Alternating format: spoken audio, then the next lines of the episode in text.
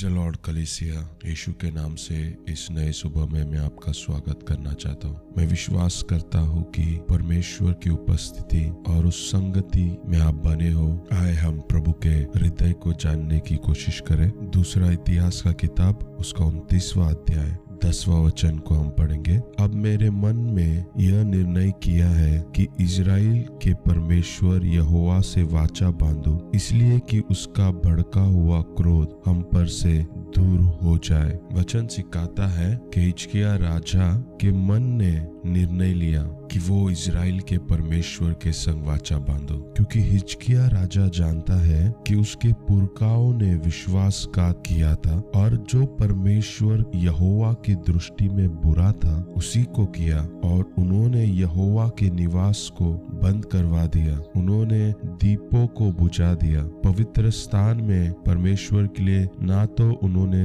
धूप जलवाया और न होम बलि चढ़ाया था। इसराइल के लोगों के इस विश्वासघात के कारण यहोवा का क्रोध जो है, सारे यहूदा और यरूशलेम पर भड़कता है और वे मारे मारे फिरने लगते हैं और सभी के लिए वो चकित होने और ताली बजाने का कारण हो जाते हैं। नौवा वचन ये भी बताता है कि उनके बाप दादे तलवार से मारे गए थे और उनकी बेटी बेटियाँ और स्त्रियाँ बंदुआई में चली गई थी। परमेश्वर का क्रोध जो यहूदा और यरूशलेम पर भड़का था, जिसके कारण वो दूसरों के लिए ताली बजाने का कारण हो गए थे, उसे बदलने के लिए। हिचकिया राजा के मन ने ये निर्णय लिया कि वो इसराइल के परमेश्वर से वाचा बांधेंगे। खुदा के लोगों, हमारे जीवन में भी हम कई अनहोनी को घड़ते हुए देखते हैं, कई मुसीबतों को सामना करते हैं। जब भी हम किसी मुसीबत का सामना करें। किसी बात को हमारे विरोध में खड़े होते हुए देखें। क्या हम खोज कर ढूंढ सकते हैं कि हमने परमेश्वर के विरुद्ध में कई विश्वासघात तो नहीं किया है? हमारे जीवन का वो कौन सा क्षेत्र है जिसे हमें अपने मन से निर्णय लेना है कि हम परमेश्वर यहोवा के साथ वाचा बांधेंगे?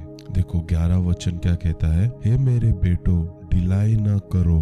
देखो, यहोवा ने अपने सम्मुख खड़े रहने और अपनी सेवा टहल करने और अपने टहले हुए और धूप जलाने वाले का काम करने के लिए तुम्ही को चुन लिया है। तो हिचकिया राजा अपने मन से क्या निर्णय लेता है कि वो सारे लेवियों को, याजकों को बुलाता है और कहता है कि तुम मेरे बेटे हो, अब तुम्हें ढिलाई नहीं करना है। जो सेवा टहल करने के लिए तुम बुलाए गए हैं, जिस परमेश्वर के सामने खड़े होने को तुम बुलाए गए हो, उसके आगे धूप जलाने को तुम बुलाए गए हो, जिसके लिए तुम चुने गए हो, उस काम को तुम शुरू करो। खुदा के लोगों, अपने मन ने हिचकिया राजा ने यह वाचा परमेश्वर से बांधी, और वो परमेश्वर की सेवा टहल कराने लगा। खुदा ने जो कुछ निंदाओं का उसके पुरखाओं ने सामना किया था। उनके बाप दादे तलवार से मारे गए थे। उनके बेटी बेटियाँ और स्त्रियों को बंदुआई में ले गया गया था। उन सभी को बदला और आदर को, सामर्थ को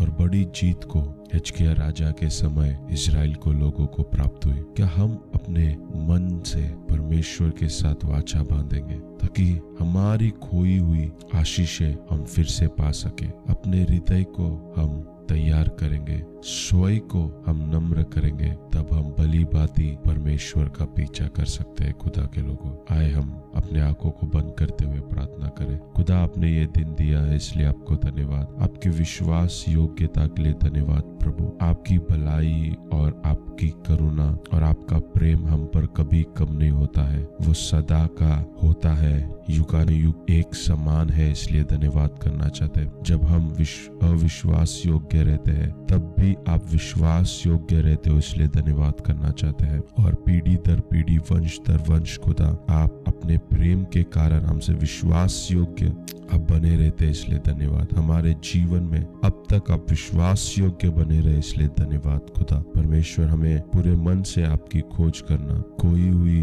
वाचा को फिर से लौटाना, पूरे हृदय से आपको फिर से प्रेम करना सीखा। इस सुबह सुबह के सुंदर दिन के लिए आपको धन्यवाद करना चाहते हैं। पवित्र आत्मा, इसे आप अगुवाई कीजिए। यीशु के नाम से मांगते हैं। हमें परमेश्वर के लोगों, इस पॉडकास्ट ने अगर आपको आशीषित किया है, आप दूसरों के संग इसे साझा कर सकते हो और प्रभु के आशीषों को हम इसी तरह बांट सकते हैं। खुदा आपको अगुवाई करे। अमेन